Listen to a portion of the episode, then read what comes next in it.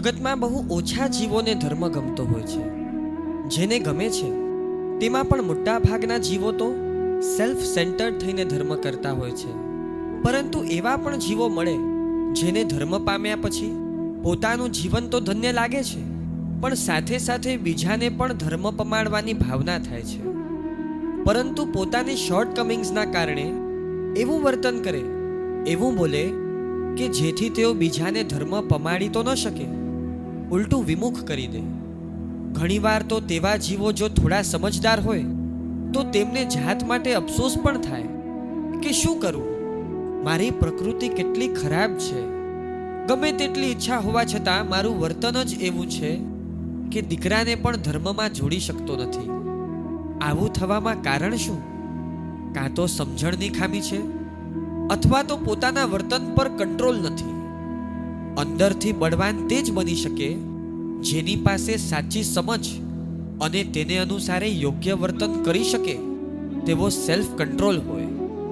આવા જીવો જ બીજાને ધર્મ પમાડી શકે. મહિણા સુંદરીને શાસ્ત્રમાં પ્રભાવક શ્રાવિકા કહી છે. તેમાં કારણ તેની પાસે જ્ઞાન, આત્મવિશ્વાસ સેલ્ફ કંટ્રોલ વગેરે છે. અને આ બધાના પ્રતાપે જે પિતા તરફથી આટલું સહન કરવાનું આવ્યું તે જ પિતા પ્રત્યે ઉચિત વર્તન કરી. મહિણા તેમને કઈ રીતે ધર્મમાં જોડે છે, તે સમજીએ તેના આગળના જીવન પ્રસંગો દ્વારા. ગયા વખતે આપણે જોયું કે પ્રજાપાલ રાજાએ આખા કુટુંબની વચ્ચે મહિણા પાસે માફી માંગી. કહ્યું કે, મહિણા, તું સાચી, હું ખોટો. જે બાબતમાં રાજાને મતભેદ હતો, તે જ વાતને તેણે પાછી ખેંચી અને નિખાલસતાથી કહે છે કે તે વખતે મારો આગ્રહ ખોટો હતો. અહીં પ્રજાપાલ રાજાની પણ ગુણવત્તા સમજવા જેવી છે. ભૂતકાળમાં ભલે રાજાએ આવેશમાં પગલાં લીધેલા, પરંતુ અત્યારે સત્ય સમજ્યા પછી રાજા તેનો ઇનકાર નથી કરતો. ઉલટું સામે ચાલીને પોતાની ભૂલ કબૂલે છે. આ પણ તેની ધર્મ પામવાની લાયકાત દર્શાવે છે. તમે સામે ચાલીને તમારી ભૂલ સ્વીકારો. એવા સરળ છો કે ભૂલને જરા પણ સ્વીકારવાની તૈયારી ન હોય, એવા રિજિડ છો. અહીં રાજાએ તો બહુ સરળતાથી પોતાની ભૂલ સ્વીકારી લીધી. ત્યારે પિતાને ટોન્ટ મારવાના બદલે મૈણા કહે છે કે, પિતાજી, શ્રાવકનો રોગ ગયો અને મને આવું ઉત્તમ પાત્ર મળ્યું. તે બધું દેવગુરુ ધર્મ પસાય છે. તેમજ તે વખતે આપે મારી સાથે જે વર્તન કર્યું, તેમાં પણ મારું કર્મ જ કારણ હતું. આ રીતે જે સારું થયું, તેનો યશ તે દેવગુરુ ધર્મને આપે છે. સામાન્યથી જોતા તો એવું જ લાગે કે તકલીફ પિતા તરફથી આવેલ છે. પરંતુ મૈણા તેમાં પણ પોતાના દુર્ભાગ્યને કારણ માને છે. બાપ દીકરી વચ્ચે જે કર્મવાદના સિદ્ધાંતને લઈને ભૂતકાળમાં ક્રોસિંગ થયેલ, તે જ સિદ્ધાંતને મૈણા ફરી સૌમ્યતાથી યાદ કરાવી તેની સ્થાપના કરે છે. જે સત્ય છે તેને મૈણા હોનેસ્ટલી માને છે. એનો પુરાવો જ આ છે કે અનુકૂળ કે પ્રતિકૂળ, હરેક પ્રસંગમાં તે સત્યને જ વળગીને રહી છે. મૈણાના શબ્દો સાંભળીને રાજા તો તેના પર ઓવારી ગયો. તેને થયું કે જે દીકરીને મેં તરછોડી, જાહેરમાં જેની હાંસી ઉડાડી, તે જ દીકરી દિલથી આવું કહી શકે છે. એમાં માત્ર તેની ધર્મનિષ્ઠા જ કારણ છે. હવે રાજાને મૈણાની વાતો ખૂબ જ સચોટ અને નક્કર લાગે છે. મૈણાના એક વાક્યે પિતાના હૃદયમાં ધર્મ પામવા માટેનું બેકગ્રાઉન્ડ તૈયાર કરી દીધું. હવે પિતાને જૈન ધર્મની વાતો સમજાવવી, તેની શ્રદ્ધા કરાવવી, જિનેશ્વર દેવો પ્રત્યે રાગ પેદા કરાવવો મૈણા માટે બહુ સરળ બનશે. ઘણાને એવી ઈચ્છા હોય કે બધા મારું માને, પણ એના પરાક્રમ જ એવા હોય કે કોઈ એનું માને તો નહીં? ઉલટું બધાને એનાથી દૂર થવાની ઈચ્છા થાય. જ્યારે અહીં તો મૈણાનું વર્તન એવું છે કે રાજા સ્પેલબાઉન્ડ થઈ ગયો. સાથે પોતાની ભૂલ સમજીને આખા કુટુંબની વચ્ચે માફી પણ માંગે છે અને ભગવાને બતાવેલા સિદ્ધાંતને પણ સ્વીકારે છે. આ વાતનો મૈણાને આનંદ છે, પણ તે લોકોની સાયકોલોજી સમજે છે કે આમ જનતા તો જે નજરે જુએ તે માને. બાકી દૂર દૂરથી ઉડતી વાતો સાચી હોવા છતાં જલ્દી એક્સેપ્ટ ન કરે. એટલે તેને અસંતોષ છે કે પિતાએ જીનવચનની હાંસી જાહેરમાં ઉડાડી અને માફી ઘર બેઠા માંગે છે. તમે હો, તો ત્યારે ને ત્યારે સલાહ આપો ને કે પિતાજી, જાહેરમાં કરેલી ભૂલની માફી આપ ઘરમેળે માંગો, તે ન ચાલે. લોકોને ક્યાંથી ખબર પડશે કે આપે ભૂલ સ્વીકારી છે? માટે આવતીકાલે રાજસભામાં જાહેર કરજો. કે મૈણા સાચી હતી અને હું ખોટો હતો? જો મૈણાને લોકોમાં પોતાનો વટ પાડવો હોત, તો તેને આવું જ સૂચત. પરંતુ ઉત્તમ પ્રકૃતિના કારણે તે બોલી નથી. પણ એવું તો વિચારી શકત કે પિતાજી હવે ઠંડા પડ્યા છે, તો હું જે કહીશ તે અવશ્ય માનશે. માટે જાહેરમાં તેમની પાસેથી માફી મંગાવી લઉં, જેથી લોકમાં સત્ય સ્થાપિત થઈ જાય. પરંતુ અત્યારે તે એક અક્ષર નહીં બોલે. ઉલટું એવું વર્તન કરશે કે બધું સાટું વળી જાય. મૈણાને ભલે અસંતોષ છે, પરંતુ પ્રજાપાલ રાજાને તો હવે મૈણા અને શ્રીપાલ બંને પ્રત્યે ખૂબ સદભાવ છે. એટલે તે બંનેને પોતાના મહેલે લઈ જાય છે અને માનભેર રાખે છે. આ અરસામાં મૈણાએ ક્યારેય પિતાને યાદ નથી કરાવ્યું કે આપે મારી સાથે કેવું વર્તન કર્યું હતું? તમે હો, તો કેટલી વાર યાદ કરાવો? ભૂલવા જેવી ઘણી વાતો તમે ભૂલી શકતા નથી. ડાયજેસ્ટ કરી શકતા નથી, કેમ કે તમે નબળા છો. હારવામાં એક્સપર્ટ છો, પરંતુ મૈણા તો જીતના પંથે છે. એટલે જ ક્યારે ઉતાવળી થઈ તે કંઈ બોલી પણ નથી કે પગલાં પણ નથી લીધા. તમે કોઈ વસ્તુ જાણ્યા પછી બોલ્યા વગર રહી ન શકો, એ તમારી નબળાઈ છે. જાણ્યા પછી જે હકીકત છે તે જ બોલવું. અને તે પણ અવસરે આ પણ ઇનર સ્ટ્રેન્થ સેલ્ફ કંટ્રોલ સૂચવે છે. હવે આ બાજુ પ્રજાપાલ રાજા દીકરી અને જમાઈની સરભરામાં જરા પણ કચાશ રાખતા નથી. આ રીતે સમય પસાર થઈ રહ્યો છે. તેમાં એક દિવસ શ્રીપાલ રાજસવારીએ નીકળ્યા છે.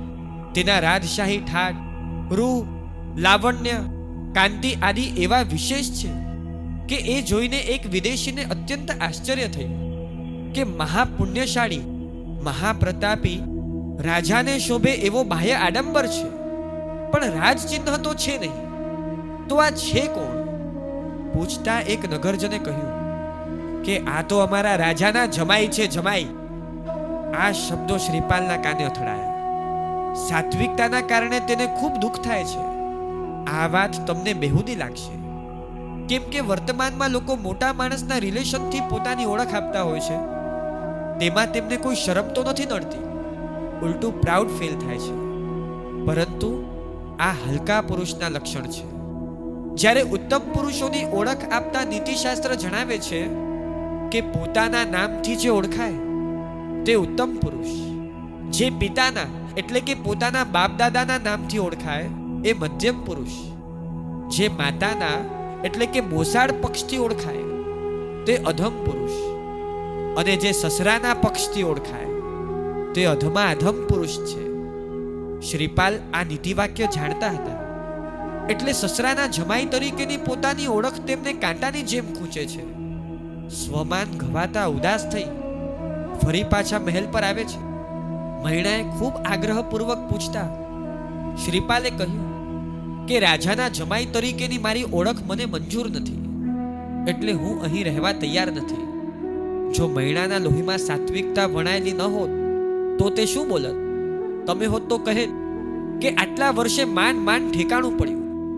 હવે સુખના દિવસો આવ્યા ત્યારે તમને આવું બધું સૂજે છે? તમારા નામે બીજાને હેરાન કરવા માંગો છો? પણ મૈણા એક અક્ષર બોલતી નથી. તે સમજે છે કે શ્રીપાલની વાત સાચી છે. માટે ના નથી પાડતી. જઈને પિતાને વાત કરે છે. આ સાંભળી પ્રજાપાલ રાજા પણ દોડતા દોડતા આવે છે. રાજા શ્રીપાલને પોતાના બાપ દાદાનું રાજ્ય મેળવવામાં સહાય કરવાની ઓફર પણ મૂકે છે. સાત્વિક પુરુષ કદી કોઈનું મફતનું લેવા કે ભોગવવા તૈયાર ન થાય. તેઓ સ્વબળે જીવનારા હોય છે. શ્રીપાલ પણ સાત્વિક હોવાથી રાજાને ના પાડતા જણાવે છે કે મને સ્વબળથી મારું રાજ્ય પાછું મેળવવું છે. રાજા ઘણું મનાવે છે. પણ સાત્વિકતાના કારણે તે ના પાડે છે. આથી રાજા સમજી ગયો કે હવે શ્રીપાલ નહીં માને, એટલે જવાની સંમતિ આપે છે. શ્રીપાલના આચાર વિચાર, ગુણો, ધર્મનિષ્ઠા વગેરેને કારણે મહિણાને શ્રીપાલ ઉપર તીવ્ર ગુણાનુરાગ યુક્ત સ્નેહરાગ છે. આથી તેને શ્રીપાલના વિરહનું અત્યંત દુઃખ છે. છતાં, નિકટના સ્નેહી સ્વજનને વિદાય અવસરે શું કહેવાય? તેની સમજણ મહિણાના વ્યવહારથી મળે તેમ છે. તે શ્રીપાલને કહે છે કે આપનું સૌભાગ્ય અદ્ભુત છે. આપ રૂપ સંપન્ન, ખાનદાન, પરાક્રમશીલ છો. ભાગ્ય અજમાવતા આપને ડગલે ને પગલે અવશ્ય સફળતા મળવાની. પરંતુ આપણા માટે જે સર્વસ્વ છે, એવા જીન ધર્મ અને નવપદને કદી ભૂલશો નહીં. અહીં શ્રીપાલ ઉત્તમ ક્ષત્રિયને છાજે તે રીતે પોતાનું લક્ષ્ય સિદ્ધ કરવા શસ્ત્ર સજ્જ થઈ એકલા જ મંગલ મુહૂર્તે પ્રયાણ કરે છે. કાળક્રમે ન્યાયનીતિથી પોતાના મામા રાજાનું તથા બીજા રાજાના રાજ્ય મેળવે છે. આ રીતે બાર મહિને રાજ રાજેશ્વર થઈ શ્રીપાલ પાછા આવી રહ્યા છે. અત્યારે તેમનું બળ, સત્તા, સંપત્તિ, સૈન્ય આદિ પ્રજાપાલ રાજા કરતાં કઈ ગણા વધારે છે. શ્રીપાલની જગ્યાએ તમે હો તો શું કરો? સીધા પ્રજાપાલ રાજાના મહેલે પહોંચી જાઓ ને. વિનયપૂર્વક માનભેર અને સત્વ સાથે નીકળ્યા હો, તો પણ ફરી પાછા એન્ટ્રી કેવી રીતે કરો? વટ સાથે. રાજ રાજેશ્વર થયાનો રૂવાબ હોય ને, તુચ્છ વ્યક્તિ ચારે બાજુથી સક્સેસ મળે, ત્યારે હવામાં ઉડતા હોય છે. પરંતુ શ્રીપાલમાં તુચ્છ પ્રકૃતિ નથી, એટલે તેઓ આવું તો કંઈ કરવાના નથી, પણ ધર્મ પામેલા હોવાથી મૈણાએ સ્થાપેલા ભાગ્યવાદને વધારે મજબૂત કરવો હોય તો તેઓ કરી શકે ને? અત્યારે એમ કહી શકે છે કે, પિતાજી, હું ખાલી હાથે નીકળેલો, પણ જુઓ, ભાગ્ય યારી આપી તો રાજ રાજેશ્વર થઈ પાછો આવ્યો. ભાગ્યમાં હોય તે પ્રમાણે થાય. મૈણાએ જે વાત કરેલી તે કેટલી નક્કર હતી. પરંતુ શ્રીપાલ કે મૈણા, બંને આવું કંઈ બોલવાના નથી. ઉલટું ભગવાને બતાવેલ સિદ્ધાંતને ધર્મને વિજયી બનાવવામાં મૈણા શ્રીપાલના રાજરાજેશ્વરપણાનો કઈ રીતે ઉપયોગ કરશે તે જાણવા મળીએ નેક્સ્ટ એપિસોડમાં